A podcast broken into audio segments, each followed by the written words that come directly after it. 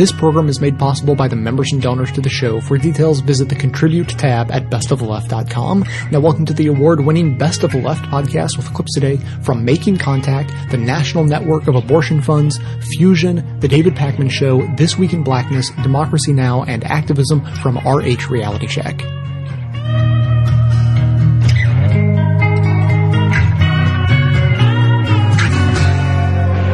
Before documenting the era of illegal abortion, it's important to get an overview of what's happened since abortion first became legal. After a century of tragedies, a nationwide move to legalize the procedure of abortion led to a 1973 Supreme Court decision giving women the right to choose. The struggle to protect that right is ongoing. I can remember the last time we had a march and walking down the street and thinking, you know, I thought that we wouldn't have to do this anymore. When the Supreme Court decision was won, we all went, that's it, we won. And we relaxed. But at the same time, you had these groups that were organizing to repeal it. And what they did was chip away because then Medicaid funding wasn't allowed for poor women. And then there was spousal consent that came up. And then you couldn't provide services to minors without parental notification or parental consent. But it means that you can never relax. We're hearing about knitting needles again. We're hearing about bleach douches again. And they may not be reporting it to their physician or to the judge that they end up talking to or to the clinic worker at the hospital, but there are girls out there doing that. Even though history may be repeating itself now, this story begins when abortion was illegal. Until the mid 1800s, abortions were legal and available in the United States. Both the state and the church permitted abortions if they occurred before quickening, when the mother first perceived fetal movement. In 1847, the newly formed American Medical Association began a campaign to professionalize medicine, outlawing what it called quackery. Included in the ban were midwives and herbalists. Protestant and Catholic churches joined the medical establishment in expressing their condemnation. Legislation restricting abortion continued to spread, and by the turn of the century, both birth control and abortion were illegal in most states. If a woman needed medical attention after a botched abortion, she faced a dangerous situation. Even though infected and bleeding, she was often required to testify against the person who performed the abortion before she could receive medical care. From the late 1800s through 1973, at least 500,000 clandestine illegal abortions were taking place each year. Some women found safe operations, but most faced the back alleys. Throughout the 1960s, the struggle for abortion rights became one of the fastest growing social movements in the history of the United States. People were willing to challenge the law, and if necessary, risk arrest. Among them was Reverend Howard Moody, an American Baptist minister. Some of us felt very strongly and said, we, I think we ought to break the law. I think we ought to, to counsel women and help women get abortions, even if it's against the law. With a group of 21 clergy, Reverend Moody organized a free referral network to provide counsel for any woman with an unintended pregnancy who needed help. I felt that I could make a case to be there for her, whatever her decision was, not just not just if it were for abortion, but if it were having the child and giving it up, or if it were for having the child and not giving it up and keeping it, whatever it was, we would try to help her find a way to do that. And that as, as religious people, uh, as people who cared about people's spirits, there was no way that you could do that without caring about their bodies.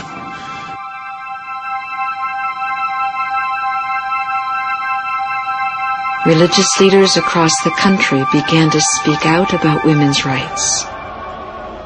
One of the mistaken notions about the 60s is that we were primarily a civil rights movement. That's Pastor James Lawson, a United Methodist minister. The better term would have been human rights because we talked all the time about dignity and freedom and justice. For a woman not to be counted as being able to make adequate decisions, medical, spiritual, moral, about herself, about her own well-being, about her family, of course, is a denial of a, of a woman's basic uh, uh, humanity, basic ability, basic uh, God-given given rights. As public awareness grew, state legislatures across the country began to discuss changing the laws. In New York State, pro-choice activists managed to bring the issue to the floor for a vote. There are many who say that this bill is abortion on demand. I submit that we have abortion on demand in the state of New York right now. Any woman that wants an abortion can get one. And the real difference is how much money she has to spend. If she has $25, she has it done here under the most abominable circumstances and if she doesn't have the $25, she can abort herself. And regretfully, this is happening more often than you or I like to admit. The final roll call showed a tie. As the Speaker of the House raised his gavel to announce the bill's defeat, George Michaels asked for the floor. Mr. Speaker. Michaels. Assemblyman George Michaels represented a predominantly Roman Catholic district. His constituents expected him to vote against the bill, which he did. I had hoped that this would never come to pass. I fully appreciate that this is the termination of my political career. But what's the use of getting elected or re-elected if you don't stand for something? I cannot, in good conscience, stand here and be the vote that defeats this bill. I therefore request you, Mr. Speaker, to change my negative vote to an affirmative vote.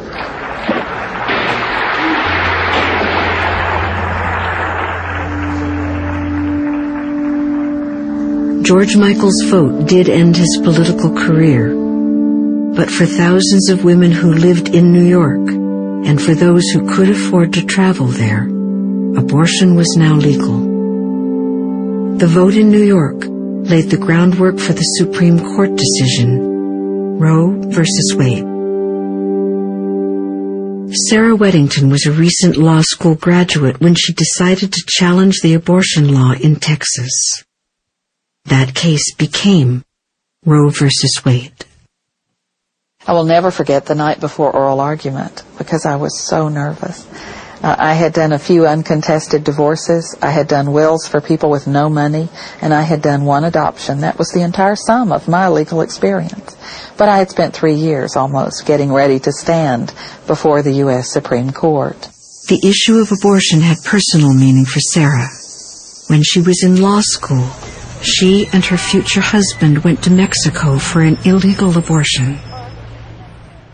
I was in the courtroom and I had a flashback to that clinic in Mexico and then my determination that no woman should have to go through that and that I would do anything I could to see that that was not necessary. We are not here to advocate abortion. We are here to advocate that the decision as to whether or not a particular woman will continue to carry or will terminate a pregnancy is a decision that should be made by that individual. That in fact she has a constitutional right to make that decision for herself. In recent years, efforts to limit abortion rights have been focused on legislatures and the courts. In the last decade, more than 350 laws restricting women's reproductive rights have passed. Women are finding it difficult, once again, to get safe care. In Kentucky, abortion funding is only available in cases of rape, incest, or life endangerment.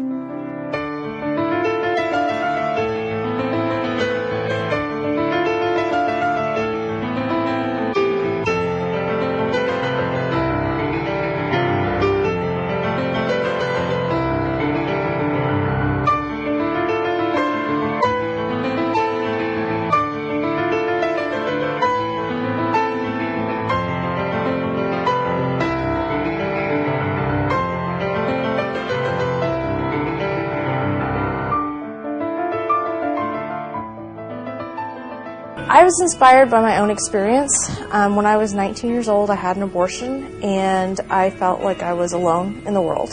I never knew another woman that had had an abortion, and it was very scary and intimidating to go through that process completely alone. And I never wanted another woman to have to go through that in the way that I did. I called a woman and I asked, Is it okay for you to talk right now?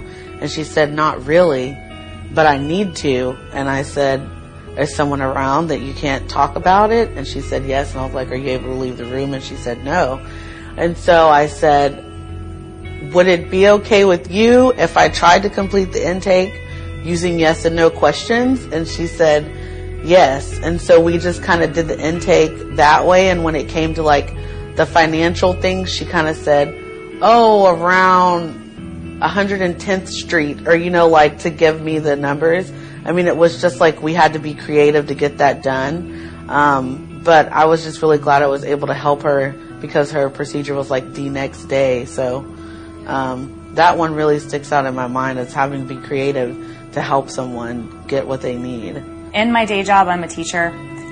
So the stories that are always most personal to me and one that, that really sticks with me because I picture maybe some of my students in the same situation, but a high school senior who called us um, was excited that she'd just gotten into college uh, and found out that she was pregnant. Her boyfriend was telling her that he really loved her and, you know, they'd make it work. And her intelligence and no nonsense about it, um, the fact that she said, my boyfriend loves me and he's trying to do the best that he can do, but I know that this is going to be really hard and I know this will be a situation that changes my life and I'm not ready to do that. Uh, her wherewithal and her ability to get the funds together and do everything that she could, uh, talk to her family. She really went all out and all she needed was that little bit of extra and those are the things that stick with me. Like that girl will be in college this fall and that makes me feel good, and that's why we keep doing these things. One of the stories that has touched me the most um, is of a woman I'll, I'll call Nikki. Um, she had to drive two hours for her abortion, and in our state we have a 24 hour waiting period, which requires two visits. So she had to drive two trips over two days, miss two days of work, and pay for two days of childcare. And she had saved up everything she had, and she could afford her abortion. And when she got to the clinic on the second day, she was $15 short because she had had to pay for some gas because of all the driving to and from the clinic. And when she got there, um, she was $15 short. Um, and we funded her the last $15 so that she wouldn't be turned away. And that was one of the stories that has stayed with me the most. I was on the hotline and I got a call from a woman who was 21 weeks and she was in Houston, Texas. She had been chronically homeless and living out of her car with her two children and had not found out that she was pregnant until much later on than most of the women who called our hotline at that point in time. Um, because of how far along she was in the procedure, she had limited resources and was going to need to travel to get the abortion. She really opened up on the phone and was very thankful to have someone that was just willing to listen to her and affirm for her that there were no judgments in the decision that she was making. Um, and that I trusted her to make the best decision for herself and her family. And I'm cheering it now because that story really has stuck with me over the years. I was just very moved by what this woman had been through and what she wanted to do and that she had literally no support in her life to do it. Whether it's the really desperate cases, you know, like the the family that's heartbroken because the, something's gone terribly wrong with the fetus or the mother's health is in danger and so they have to terminate a wanted pregnancy or the 12 year old who was you know sexually assaulted by a relative. Um, you know those are of course really compelling but even more so it's just the, the ordinary the, the woman who just doesn't want to be pregnant or it's not the right time in her life or she wants to be able to provide for the children that she does have. You know those stories are the ones that really there's so many of those stories, far more than the more extreme cases, that you know you realize just how much this affects so many people, and not just those uh, people who are seeking the abortions, but everyone else in their lives, their families. It touches them as well. There are some really challenging stories that bring us to tears at the end of the day, and then there are some stories that bring us joy as women are empowered to make the choices that are best for themselves and their family and so it's you know it's it runs the gamut of, of the emotions that we feel as humans, and this, those personal stories are what's so important.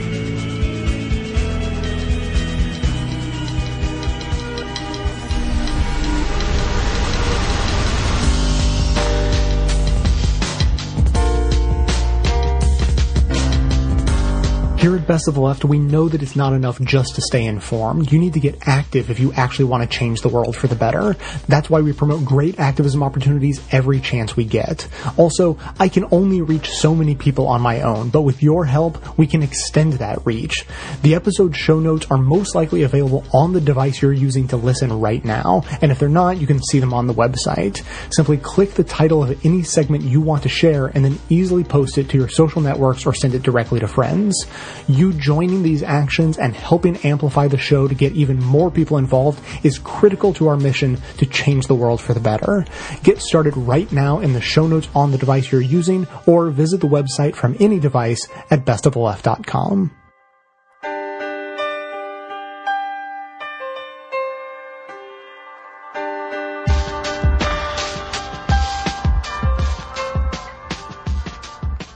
This young woman faced serious obstacles when she wanted to terminate a severely abnormal pregnancy.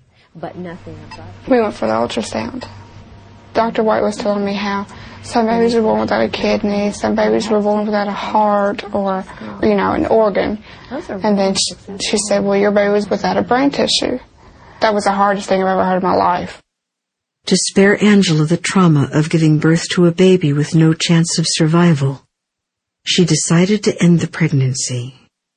She soon learned that the several thousand dollar medical bill would not be covered by Medicaid.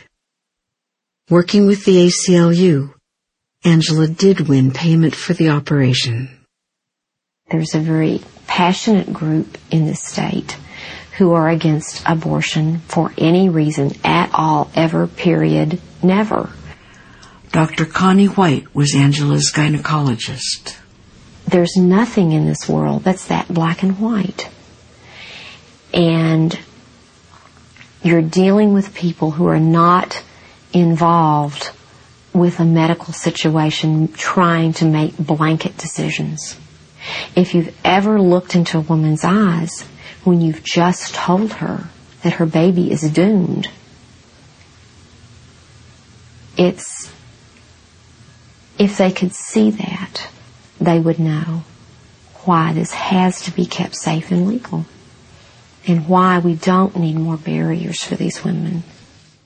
In a series of decisions starting in 1976, the Supreme Court ruled that states could require a minor to inform her parents before getting an abortion. Parental involvement laws are now on the books in 44 states.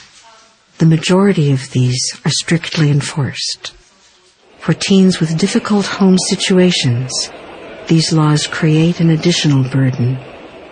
There certainly are some young women who, for a variety of reasons, and unfortunately physical abuse is one of them, that absolutely cannot tell their parents. Pat Mitchell was a clinic director in Alabama. And we talked to them then about judicial bypass.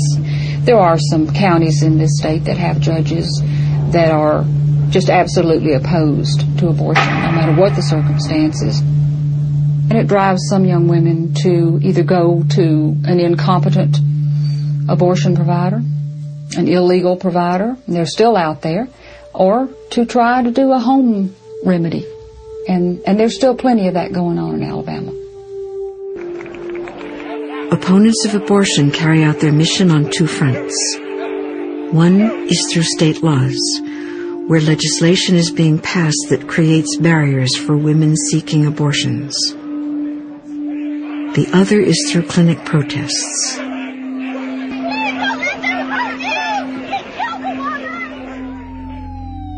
Before abortion was legal, many women died from self-induced abortions.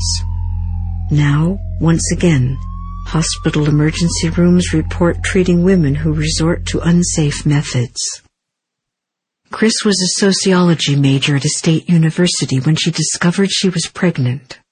Like many women her age, she was not ready to have a child. Chris went to a clinic during a wave of protests. I went down with her and we waited in the waiting room for I don't know how long. And there was people outside marching around. And she had a really bad experience there. Chris became pregnant again after her birth control failed. She did not want to go back to a clinic because her first experience had been so frightening. Chris had been studying natural medicine and decided to use herbs as an abortifacient. Soon afterwards, she began to cramp. When the cramping got really bad, she thought she was aborting. Um, and she had gone into convulsions in the bathtub. Then they'd found out that she'd had an ectopic pregnancy. And that the cramping that she was feeling was that she'd been hemorrhaging because they said that there was um, dried blood in and around her, um, in her uterus um, that that's what killed her. The, the desperation level is already here. It's the young women, it's the poor women. It's the women who feel like they can't tell anybody, who feel so socially ostracized because of the dilemma that they find themselves in in the first place. As the states pass more and more restrictive laws that make it harder and harder that shrink access more and more, we see those numbers growing.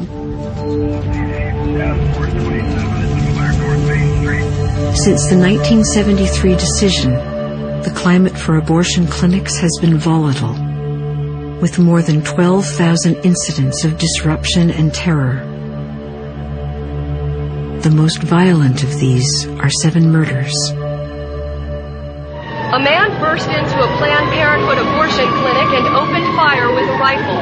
Minutes later, an identical attack occurred at a second clinic a mile and a half away. Violence at an abortion clinic in Florida. He just went up, chased the doctor down, and just shot him point blank. More than 80% of the counties in the United States have no providers. Those who offer the service face serious threats. Dr. George Tiller, whose practice included late-term abortions, had faced threats of violence for decades. My office had been blown up. In 1993, I survived an assassination attempt. A local abortion doctor, praised by some, controversial to others, gunned down inside his Wichita church. Are you afraid that Dr. Tiller's murder is going to spark more violence? This is the eighth murder, the 17th attempted murder. Uh, there have been 41 bombings, 175 arsons, and the list goes on and on. The biggest omission so far is to not identify anti abortion terrorism as hate crimes. Certainly, murdering a doctor in his church is a hate crime. Dr. Warren Hern is one of only four doctors in the United States who still performs late-term abortions. The assassination of Dr. Tiller was not the act of a lone deranged gunman. This is a, the result of 35 years of anti-abortion harassment. Violence as a political strategy is working to make abortion so unsafe for doctors that they are unwilling to bear the risks of performing it so women can't actually get one, regardless of whether or not it's legal. Anti-abortion actions are often motivated by religious beliefs. This woman was the chief administrator at a women's health center, which provided a full range of services, including adoption and abortion. Because of her work, she was threatened with excommunication from the Catholic Church. All involved in the deliberate and successful effort to eject a non-viable fetus from the mother's womb incur excommunication. The most frightening thing was, had it been another time, I would have been burned at the stake. I wouldn't have had a piece of paper to tell me you're no longer a Catholic or you can no longer receive communion. But it's not going to silence me. And I'm going to continue to speak. And I, I want to be that force.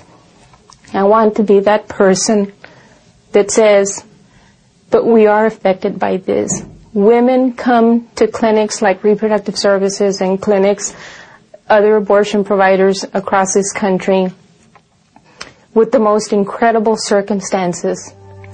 And we treat them with respect and we give them the quality medical care that they deserve. The future of women's rights is built on the work of people who speak out and take a stand people who believe that every woman should have the right to make her own choices and that those choices should be protected. I've worked with most of the doctors who've been killed. I knew them personally. When those horrible things happen, and we are feeling so isolated and so alone and so vulnerable, and I lock the door and walk out at night and think, maybe I just won't go back tomorrow. The face of my friend who died from a self-induced abortion comes to me. And I know if I don't come back the next day, there will be another one. Even as hard as we try, it's still going on. After the firebombing in our office, um, our whole office and my family went through a lot of struggle about whether I should continue to do that. And for me, it was a combination of making my own decisions about my life and also having to make them because I am not alone. I have a family who I have to be sensitive to. Their emotions and their feelings are very important to me. And um, my child, um, I wanted him to understand that there are people in our lives that um, can harm us, and we need to be sensitive to that.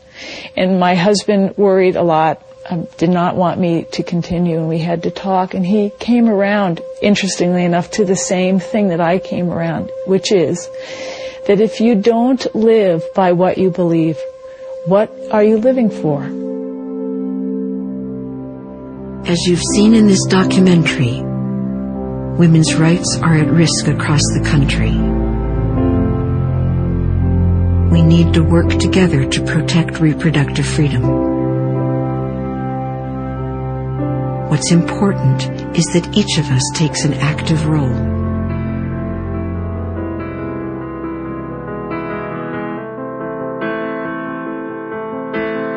As an anti-consumerism advocate, I'd like to encourage you to shop less, don't buy things you don't need, and only buy the necessities from local, independently owned businesses. That said, if you don't take this good advice, then at least there's a way to shop that helps support this show at the same time. Simply click through to amazon.com, amazon.ca, or amazon.co.uk from the banner at bestoftheleft.com to shop at just one of the major companies with the insatiable profit incentive to help perpetuate the destructive paradigm of overconsumption and exploitative capitalism capitalism. Better yet, go ahead and click through to the Amazon site that serves your country just once and then bookmark it to use every time you shop, which should be as rarely as possible. Your shopping experience will be identical to normal. It will cost you nothing extra, but 7 to 8% of the cost of your order in soulless corporate blood money will be siphoned off and used to tremendously support the production of this show. Thanks for doing the right thing, whether that be rejecting consumerism altogether or at least consuming in a subversive way.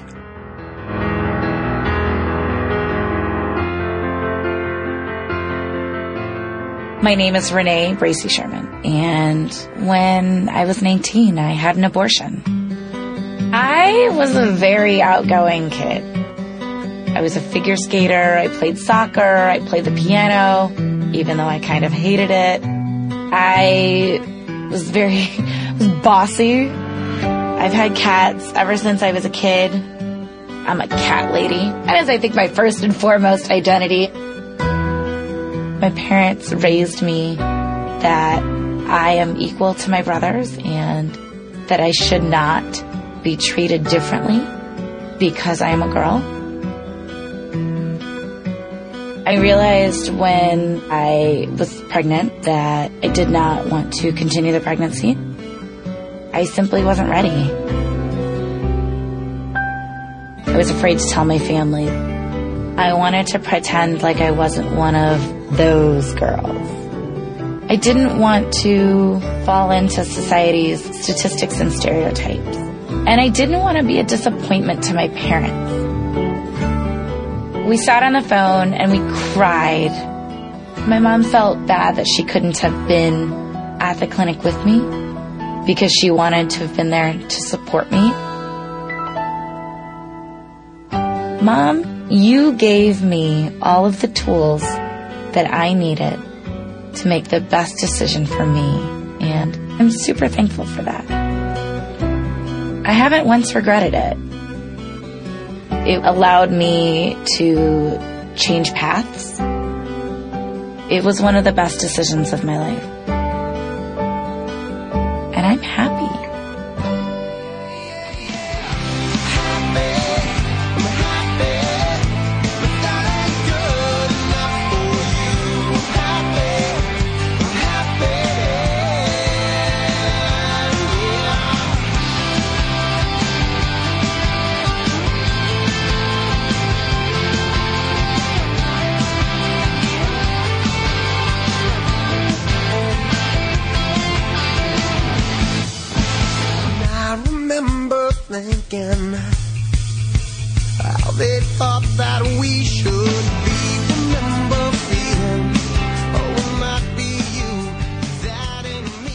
We talk quite a bit on the show about messaging and narratives and how words are often co-opted to take on a political meaning that may not be the intended one if you're trying to engage in kind of worthwhile debate.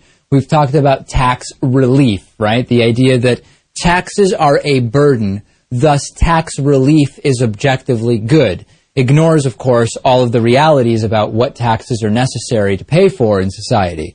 Traditional marriage, the idea that traditions are good and thus traditional marriage is what we should really have. Of course, used as an incredibly bigoted anti-gay umbrella term for the homophobes. Pro-life. Well, if pro-life means that you don't want abortion to be legal, then any other position would be anti-life. Very successful form of messaging. And I have unfortunately fallen victim to this. Laura, who is a David Pakman Show member from here in New York City, actually, uh, wrote to me and said, David, I want to steer you away from using the term abortion doctor because there is no such thing.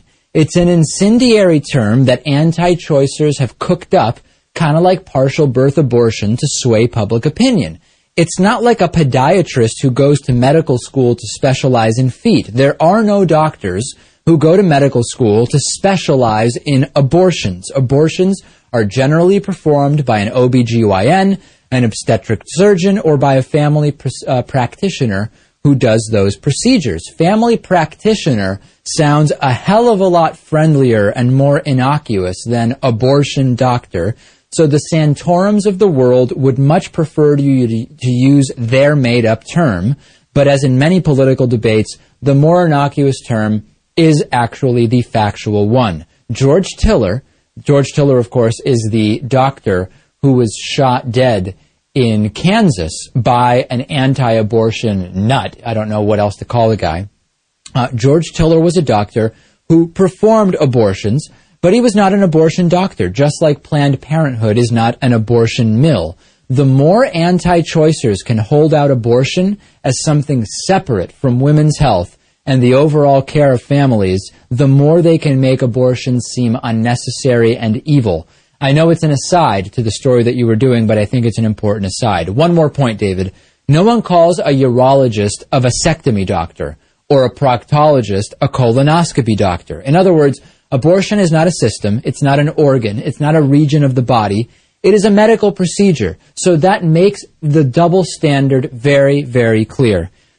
Uh, I have very little to add because what Laura says is spot on accurate. So I'm going to be making the effort not to talk about uh, abortion doctors anymore because Laura is completely accurate that it is not a term that makes any sense. It is a term that feeds into the narrative that is specifically created by the anti-choice right.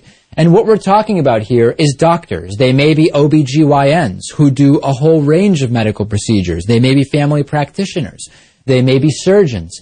But to say that they are abortion doctors does give the entire thing this kind of sinister sound that the Santorums of the world, as Laura has very astutely pointed out, benefit from. So I'm going to make the effort not to use the term anymore. I don't believe it's an accurate term.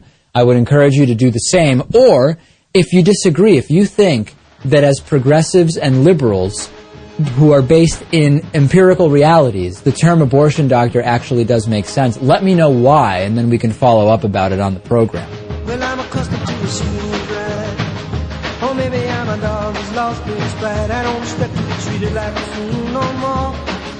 I'm accustomed to I'm sleep through the night. Some people say lies, lies, lies, but I say why? Why deny the obvious child? Why deny the obvious child? And in remembering a road sign, I'm remembering a girl when I was young. And we said these songs are true, these days are ours, these tears are free. And hey, the cross is in the ballpark, and the cross is in the ballpark. Purvi Patel, she showed up to a hospital in Indiana um, with heavy vaginal bleeding. While she was in the hospital, she denied that she had been pregnant. But after a while, she to- she told the doctors that she had been pregnant and that uh, the baby had been born. The baby had been born stillborn. She placed the baby in into a bag and put the bag in the dumpster.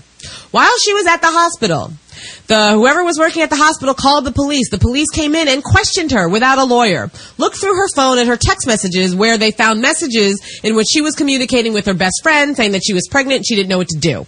She comes from a conservative Hindu household. Um, um, in which it was assumed that she was not going to have sex before marriage, and she really didn't want to tell her parents about about um, the fact that she had been pregnant. So she was, of course, charged um, with uh, felony neglect of a dependent and with feticide.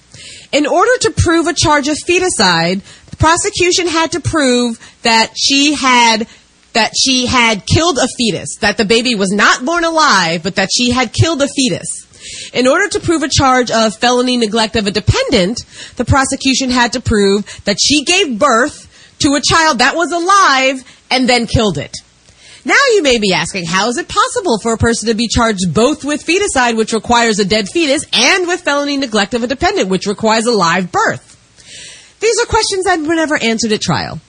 Nevertheless, she was put on trial. The jury took, I think, less than five hours to to to, to uh, convict her of both charges. Now, during this trial, prosecution, the, the the state's pathologist, the state's toxicologist, excuse me, was unable to prove that there were any abortion-inducing drugs in her system. Didn't matter; she was convicted anyway. At the time, in order to prove that there was a live birth, the the pathologist used this thing called a float test. And a float test is a, is a scientifically discredited methodology in order to determine whether or not a child took a breath once it had been delivered before it died. So based on this very, very flimsy evidence, jury convicted her of both felony neglect of a dependent and feticide. On Monday, she was sentenced to 30 years for the felony neglect charge, with 10 of those years suspended. She was also uh, sentenced to six years on the feticide charge. That six years is to be served concurrently with the 20 years that she's going to be serving in prison. And then on top of that, When she gets out of prison, she's going to be uh, on probation for five years. But she's, it's not going to be run con- concurrently. The the feticide charge is going to be run concurrently with the twenty years that the twenty years that she got for the felony neglect charge. So she's going to be in for. I thought, I thought she was going to be in for nine years or something like that. twenty years. What? 20 years for essentially a miscarriage. And here's the thing Indiana's feticide law expressly states that it is not to be used against pregnant women. So basically, what is happening, if you want to talk about how conservatives are always talking about activist judges, we literally have a case where there are prosecutors that are using a law, wielding a law as a weapon in order to criminalize pregnancy in a manner that the legislature legislature did not intend when it enacted this law. These feticide laws are intended to protect for example, pregnant women who are in a car accident and are killed by a drunk driver, and so the drunk driver gets an gets an, an extra sentence in order to account for this wanted pregnancy that was lost as a result of his car accident. Or, for example, a domestic abuser who punches a pregnant woman in the stomach. That's feticide. It is not intended for women who are trying to terminate their own pregnancy or women who suffer miscarriages but cannot prove that it was actually a miscarriage and not something that they did on their own. This truly is, like, I cannot express to you how outrageous this is. That these laws that were specifically not intended to apply to pregnant women are being applied to pregnant women in order to criminalize pregnancy. First of all, and let it be known that if Purvi Patel, she's a woman of color, she's Indian, the only other person to be charged in Indiana was a woman by the name of Bebe Shui. She was a Chinese American woman who um, had a relationship with a man, got pregnant, the man left her, and she became so depressed that she was suicidal, she tried to kill herself. While she failed to kill herself, she did end up killing her daughter and was charged with feticide. Now, in that particular case, she was able to strike a plea deal where she she pled to criminal. I think she pled to criminal recklessness, and it was a misdemeanor, and the the sentence was suspended for time served. But we have a situation in Indiana where they are really doing everything that they can in order to criminalize pregnancy. And Purvi Patel is the first person in the United States to be convicted, the first pregnant person to be convicted of feticide. We have there are laws throughout the country. Tennessee has one. There are laws being introduced that literally criminalize pregnancy to the point where if you, for example, are addicted to drugs. Let's say you're addicted to drugs, you realize you're pregnant, you go to the hospital and you think, you know, I'm really going to kick this habit, I want some help. You go to a hospital asking for help. What does the hospital do? Especially if you're a woman of color? They call the police. And so the police come and they arrest you for chemical endangerment. Even though chemical endangerment laws were specifically enacted for cases where, let's say you're Walter White and you've got Walter Jr. in your little, uh, what are they called? Not trailers, uh, RVs. So let's say you've got Walter Jr. in the RV while you're cooking up meth and the meth is, you know, the fumes of the meth are, are, are, are endangering little Walter Jr. That's what chemical endangerment is for. Chemical endangerment is not supposed to be when you are taking a narcotic and you're endangering the fetus in utero. I mean, it's just the situation that we are in when it comes to pregnant women, pregnant people in this country is so far beyond anything that is normal that we are literally marching our way towards a situation where we're going to be living out the handmaid's tale. Which, if for those of you who don't know, it's a Margaret Atwood book. You should read it. It's an excellent book. But it's fiction. Hmm. and we are now moving into a situation where it's going to be nonfiction. Isn't this awesome? Yeah, so good times. The, the disrespect that women in this country receive. For I mean, if you want to talk about people who are up in arms about the, the, the Religious Freedom Restoration Act in Indiana, everyone's up in arms about lesbians, gays, bisexuals, and transgender who who may or may not be discriminated against. But what no one is talking about is that the federal Religious Freedom Restoration Act is already being used to discriminate against women in terms of access to health care. That's exactly what the Hobby Lobby case is about, right? These corporations that are saying that providing health insurance that offers contraceptive coverage in the plans is against is a substantial burden on their religious freedom to the point where they are they have sued the government hundreds of companies have sued the government saying that they don't want to have to abide by this provision in Obamacare that requires them to provide this contraception to their employees women are religion is being wielded as a weapon against women all over the country, and we are just not talking about it enough.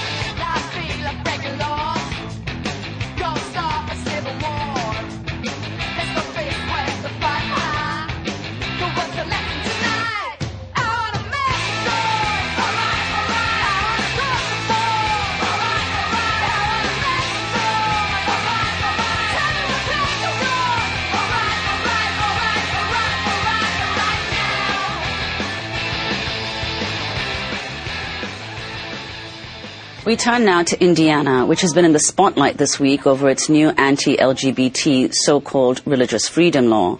But the historic application of another law in the state has received far less attention.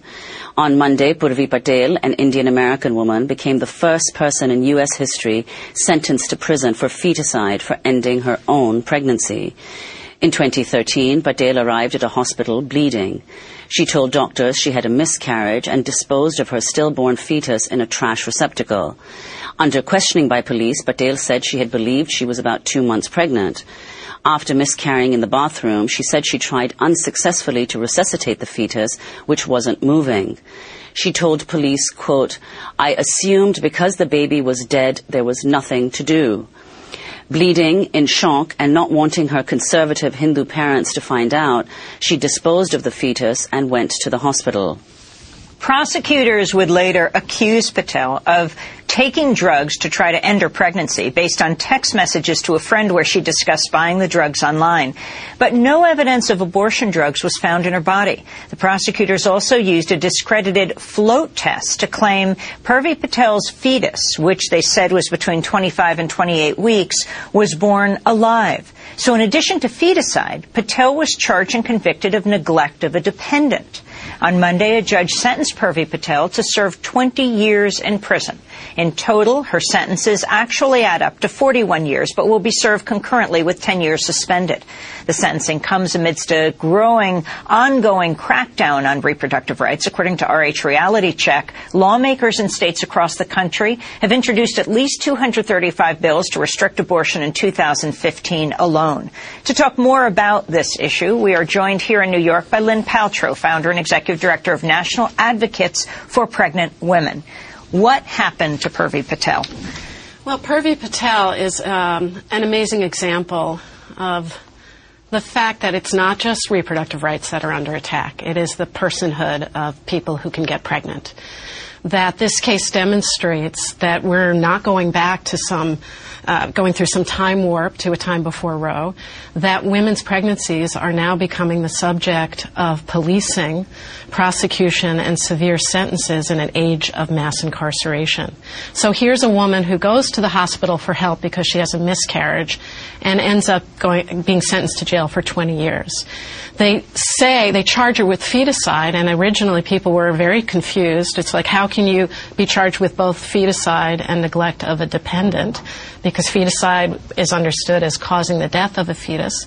But the prosecutor says in Indiana, no, our law means that any deliberate attempt by a woman to terminate her own pregnancy is a crime. It didn't succeed, so we convinced that they then used, deliberately used a invalid scientific test to convince the jury that the baby had been al- uh, born alive and neglected. So you, here you What is have the float test? Flow test, as I understand it, and Dr. Gregory Davis at the University of Kentucky is the real expert, is that it, uh, it's a test that suggests that you take the lungs out of the fetus or the newborn, and if they float, that means there was air in them and the baby took a breath. However, it has been known for 100 years that air can get into the lungs in other ways. So it is an invalid test used, for example, in countries like El Salvador, uh, to convict women of illegal abortion who have actually suffered miscarriages and stillbirths. But the Indiana case says, look, if you are a woman who even uh, does re- has a miscarriage and has done research to see perhaps if you could have had an abortion, women who suffer miscarriages and stillbirths, and women who have precipitous home births all now can go to jail essentially as murderers. Could you explain then what is it about Indiana's feticide law that enabled uh, prosecutors to convict Purvi on both these seemingly contradictory uh, counts of neglect of a dependent and feticide? Well- and is it very similar in other states or anywhere? I would say there's nothing unique about Indiana's feticide law. What's unique is the judge allowed this case to go forward in spite of a motion to dismiss, in spite, rejected an amicus brief that we prepared on behalf of numerous health groups. 38 states have feticide laws. Many of them, most of them, explicitly say what they all were passed, how they were all passed, which is they were all passed or amended in the wake of violence against pregnant women, with the promise that it would protect pregnant women and so-called unborn children from violence. Violence. In fact, in many states, as my research with Jeanne Flavin has shown, it's been used to arrest women who delayed having cesarean surgery. A woman in Iowa who fell down a flight of stairs while she was pregnant was arrested for attempted feticide.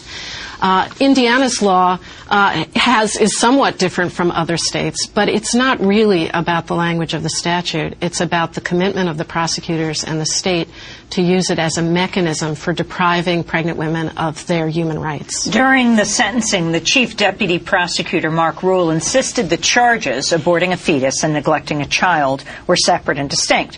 He told reporters the feticide charge against Patel requires only intent to unlawfully terminate a pregnancy, and in this case, the pregnancy was terminated with a live birth triggered by abortion pills. Rule went on to say, quote, what is the reason she chose to terminate her pregnancy in the manner with which she did so? Preference and convenience, he said. After the sentencing, Rule briefly spoke with a reporter from WSBT. It was against the law. That's all we really need to say about it. A lot of people in the public have asked, uh, why, why not murder? The charging decision was made more than a year ago. There were a lot of factors in that, uh, and we're just we're going to deal with the charges that we have. That was the chief deputy prosecutor, Mark Rule. Your response, Lynn Paltrow. Well, I think uh, there's an implication. In this case, the woman who is targeted uh, is Indian American, and the suggestion of preference is an issue that um, uh, NAPAWF and others are addressing in terms of the suggestion that uh, uh, Asian American women in particular can't be trusted around their uh, reproductive decision making. But more importantly, this, or not more importantly, but as part of this question of fairness and human rights, the claim by those who support feticide laws, anti-abortion leaders like uh, Marjorie Dannenfelser and others, have said over and over again, uh, when we put unborn protections into the law, it will result in compassion and protection for pregnant women. It will not result in punishment. And if there is any doubt among people that the result and perhaps intent of the anti-abortion, anti-fairness efforts in this country will be women becoming part of the system of mass incarceration, this should end those doubts. That what this prosecutor is saying is that they could use their feticide law to recriminalize abortion and punish women who have miscarriages. Hmm. Could you talk about, Lynn, uh, the case of Bei Bei Shuai, also in Indiana, and the parallels between the two, Purvi Patel and, and Bei Bei Shuai? Well, obviously, they're targeting first uh, uh, women of uh, Asian descent and immigrant women, more vulnerable women, to establish a precedent that they can apply to all women. In her case, she was pregnant. Uh, the man she thought she was going to raise this child with abandoned her. In an act of desperation, she attempted suicide. She survived. Her friends, uh, she agreed with her friends to go to the hospital to get help. She wanted her baby to survive. She did everything they asked her to do, including undergoing cesarean surgery. Uh, the baby was born alive and did not survive, and she was arrested for attempted feticide and murder of a viable fetus. She was put in, in jail, held there without bail for more than a year, and then uh, after we finally uh, helped to win bail for her, they held her in, under kind of house arrest with an electronic monitor for over a year before public pressure and other things got them to at least drop those charges. But two very important things about that case. One is it's not a crime in any state of the United States to attempt suicide.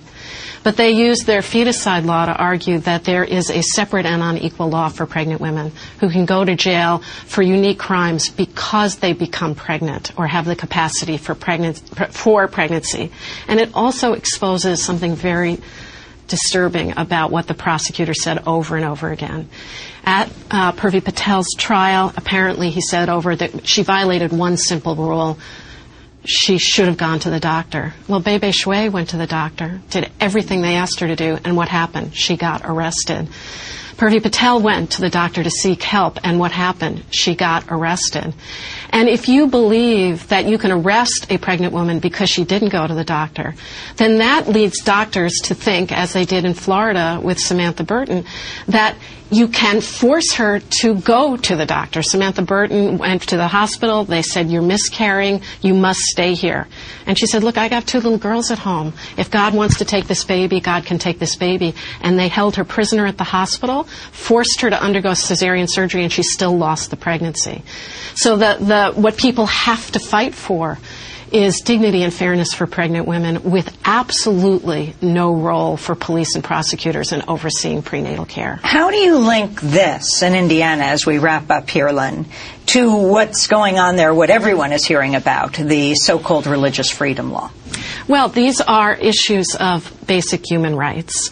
And what people often forget is that the laws that have been described simply as anti-abortion, and we tend to defend abortion, but what's at stake are the human rights of women or p- the people who have the capacity for pregnancy. So we have human rights issues around lesbian, gay, trans people. We have human rights about anybody who has the capacity for pregnancy.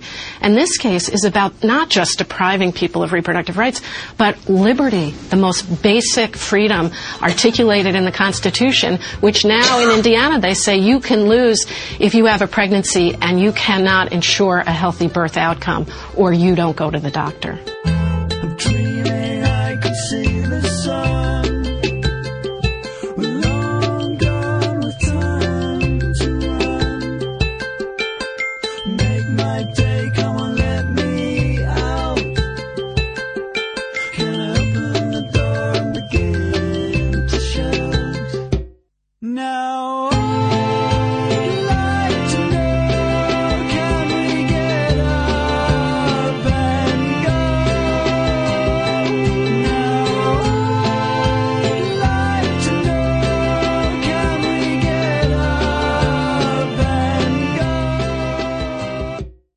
You've reached the activism portion of today's show. Now that you're informed and angry, here's what you can do about it. Today's activism, free Purvi Patel.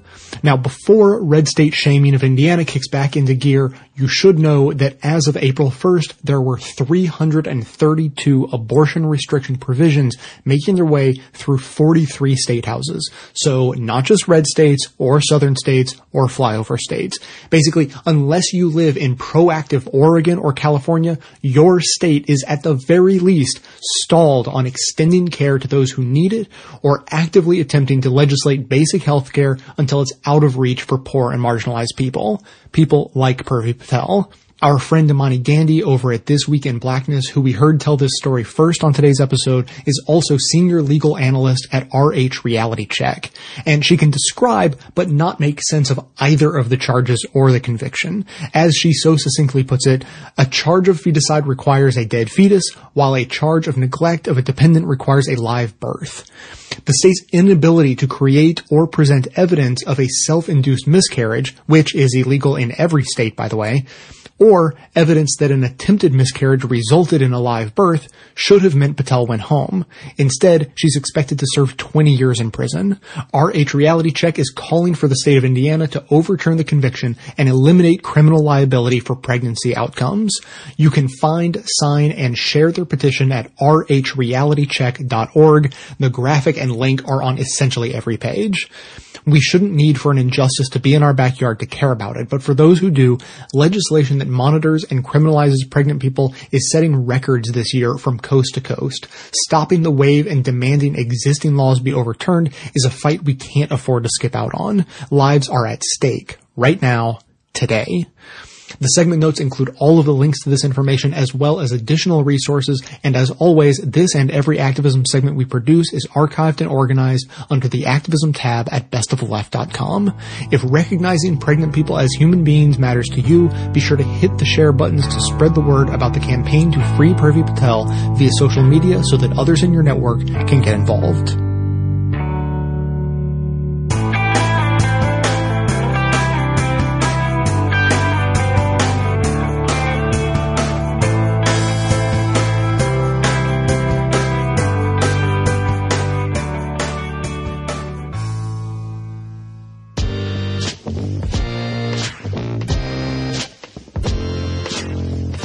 Eric from Alabama. Just wanted to chime in. I'm listening to your uh, your episode about all the race relations with the police officers. Just started a new job in Mobile after getting out of the army, and got in an elevator in the middle of a conversation where a black employee was explaining to a new black employee who just moved here, I don't know where from, that if the Mobile police pull him over and say they want to search his car, he is not to uh, deny that. That it will get very dangerous for him if he were to uh, try to uphold his Fourth Amendment rights. In other news, about uh, three years ago, my brother was 17 years old, got pulled over for DUI in Utah. He's white, and the police officer happened to know that he was the son of my dad, who makes about 200,000 a year in Utah, and didn't arrest him. Didn't even do a uh, an alcohol test. Just uh, got behind him and followed him home to explain to my dad that he had pulled him over and that he was drunk. And that was the extent of it. No legal ramifications at all. On a second note, I just mentioned I just got out of the army. When you are in war, there is a requirement that if you shoot the enemy, they are no longer an enemy combatant anymore. They are under your care. If they survive the shot, the initial gunshot, you have to give them care. There's a well-known story in the army of an army medic who was standing by a vehicle in Iraq and a sniper shot him in the chest.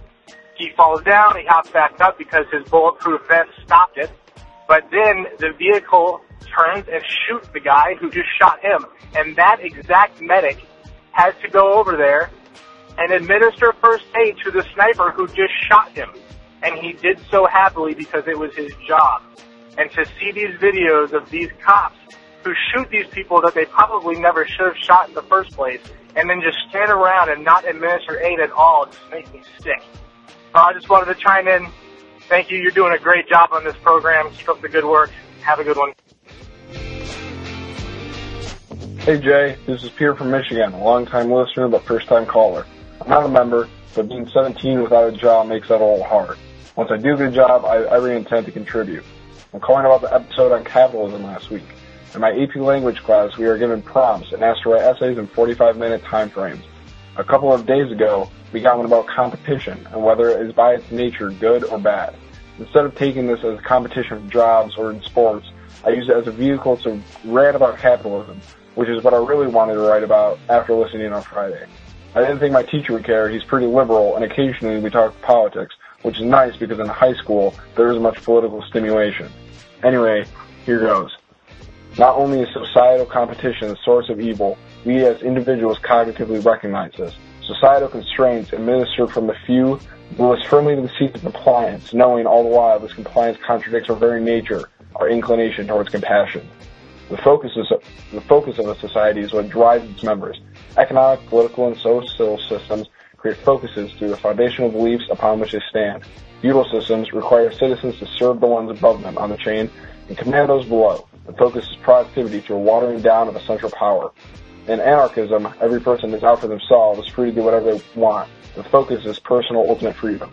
Libertarianism is basically the same thing, but everyone is nice because of reasons. Capitalism is the focus of productivity as well, but productivity through hyper competition, which supposedly breeds the best product. Historical evidence proves this to be quite simply incorrect. Competition can create the best result in arenas such as sports, music, or intellect, but in the marketplace, it produces ruthless business practices and amorality with little to no gain in the product's quality. Greed, consumerism, overindulgence, and self-obsession are rampant throughout our society.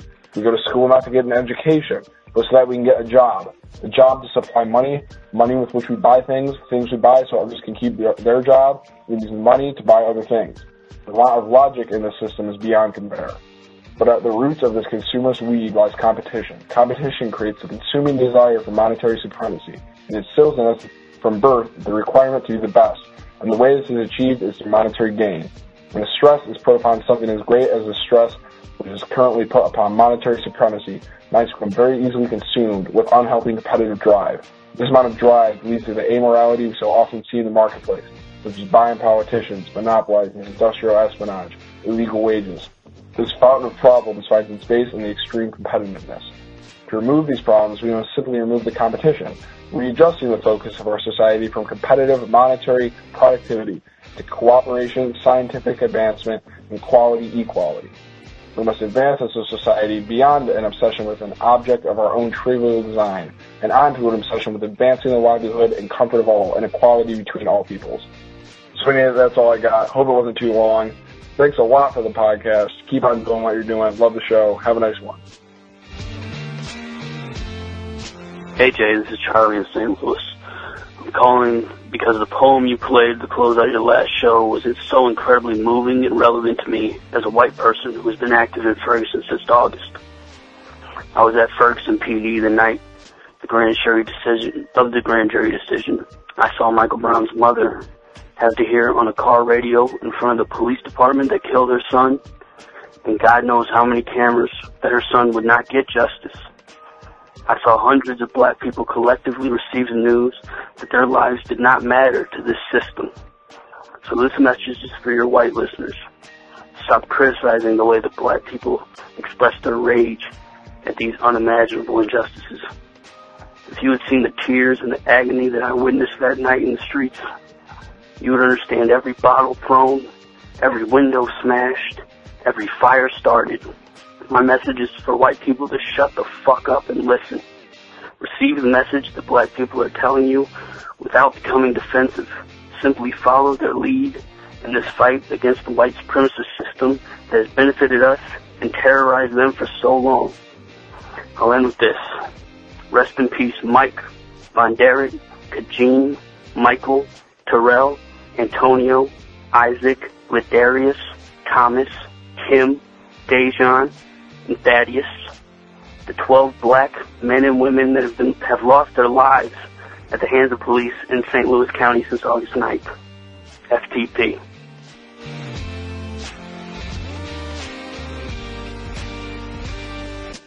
Thanks for listening, everyone. Thanks to the volunteers who helped gather clips to make this show possible. Thanks to Katie Klabusik for all of her work on our social media outlets and activism segments. And thanks to those who called into the voicemail line. If you'd like to leave a comment or question of your own to be played on the show, the number to dial is 202-999-3991. And if you have not yet had your fill of talk about abortion, then you could do what I did last night. Uh, last night, sort of to, to get in the mood for, for today's show. I watched two movies, uh, more or less back to back, had dinner in between. Uh, the first was a classic from the 90s called Citizen Ruth. I think I've only seen it once before, and it, it, was sort of by accident. It was in a hotel room. I was flipping through, and then this very strange uh, seeming movie came on, and, and, so I watched it from uh, almost the beginning all the way through. But uh, that was 10 years ago, and I thought I'll, I'll have a much more interesting perspective on this now.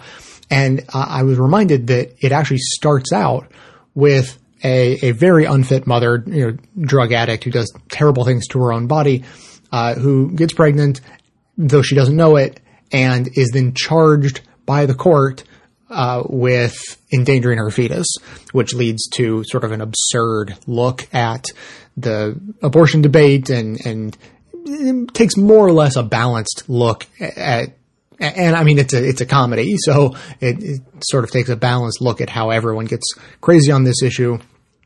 So you know it was okay, but it, it's on, it was on Netflix. If you have that, you can watch it for free, and it might be worth your time. The other one though is quite good. A brand new movie came out. It's called Obvious Child, and so with Katie's recommendation, uh, she basically insisted that you know I, that I see it, and it's a modern day romantic comedy slash abortion film that isn't about the debate at all. It's more just uh, sort of what the decision sort of feels like or what it can feel like. And then the way the actual, actual process happens is, is sort of a look at how it should be. I mean, it, it takes place in New York City, so abortion is available and you know accessible. So uh, you know it's uh, it, it's much more in line with how it how it generally should be everywhere for everyone, or at least how it should be in the absence of a single payer healthcare system. So again, that one's obvious child and it's available for rent now. So you can get it on like iTunes or Amazon or wherever you do things like that, and, and probably other places I don't know about, but it definitely comes highly recommended. And a fun fact that I learned just before seeing the movie is that the star of the movie, Jenny Slate, uh, she's on Saturday Night Live, and you know she's an actress. She's been in other things, uh, but she's also the sister-in-law of friend of the show and regular contributor Lee Camp. So enjoy knowing that bit of information. But that's going to be it for today. Thanks to everyone for listening. Thanks to those who support the show by becoming a member or making one-time donations, as that is absolutely how the program survives. Of course, everyone can support the show just by telling everyone you know about it, leaving glowing reviews on iTunes and Stitcher, and by donating your accounts at donateyouraccount.com slash best of the left. Stay tuned into the show by joining up with us on Facebook and Twitter, and for details on the show itself, including links to all of the sources and music used in this and every episode, all that information can always be found in the show notes on the blog. So coming to you from inside the Beltway yet outside the conventional wisdom of Washington DC, my name is Jay and this has been the Best of the Left podcast coming to you every Tuesday and Friday thanks entirely to the members and donors to the show from bestoftheleft.com. And it's a crying shame how we get so trained.